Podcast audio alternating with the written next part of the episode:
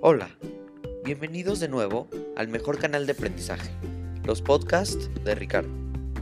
Estoy muy feliz que estén aquí de nuevo. Estoy muy emocionado porque el podcast de hoy se va a tratar de una reflexión sobre todos mis podcasts.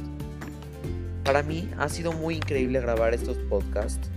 Los he, los he informado sobre diferentes eventos y conmemoraciones de Israel.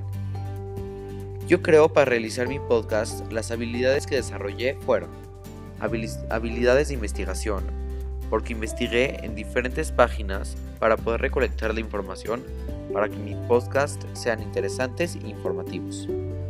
Habilidades de comunicación, porque la información que indagué la expresé en el podcast de una manera clara para que me entiendan.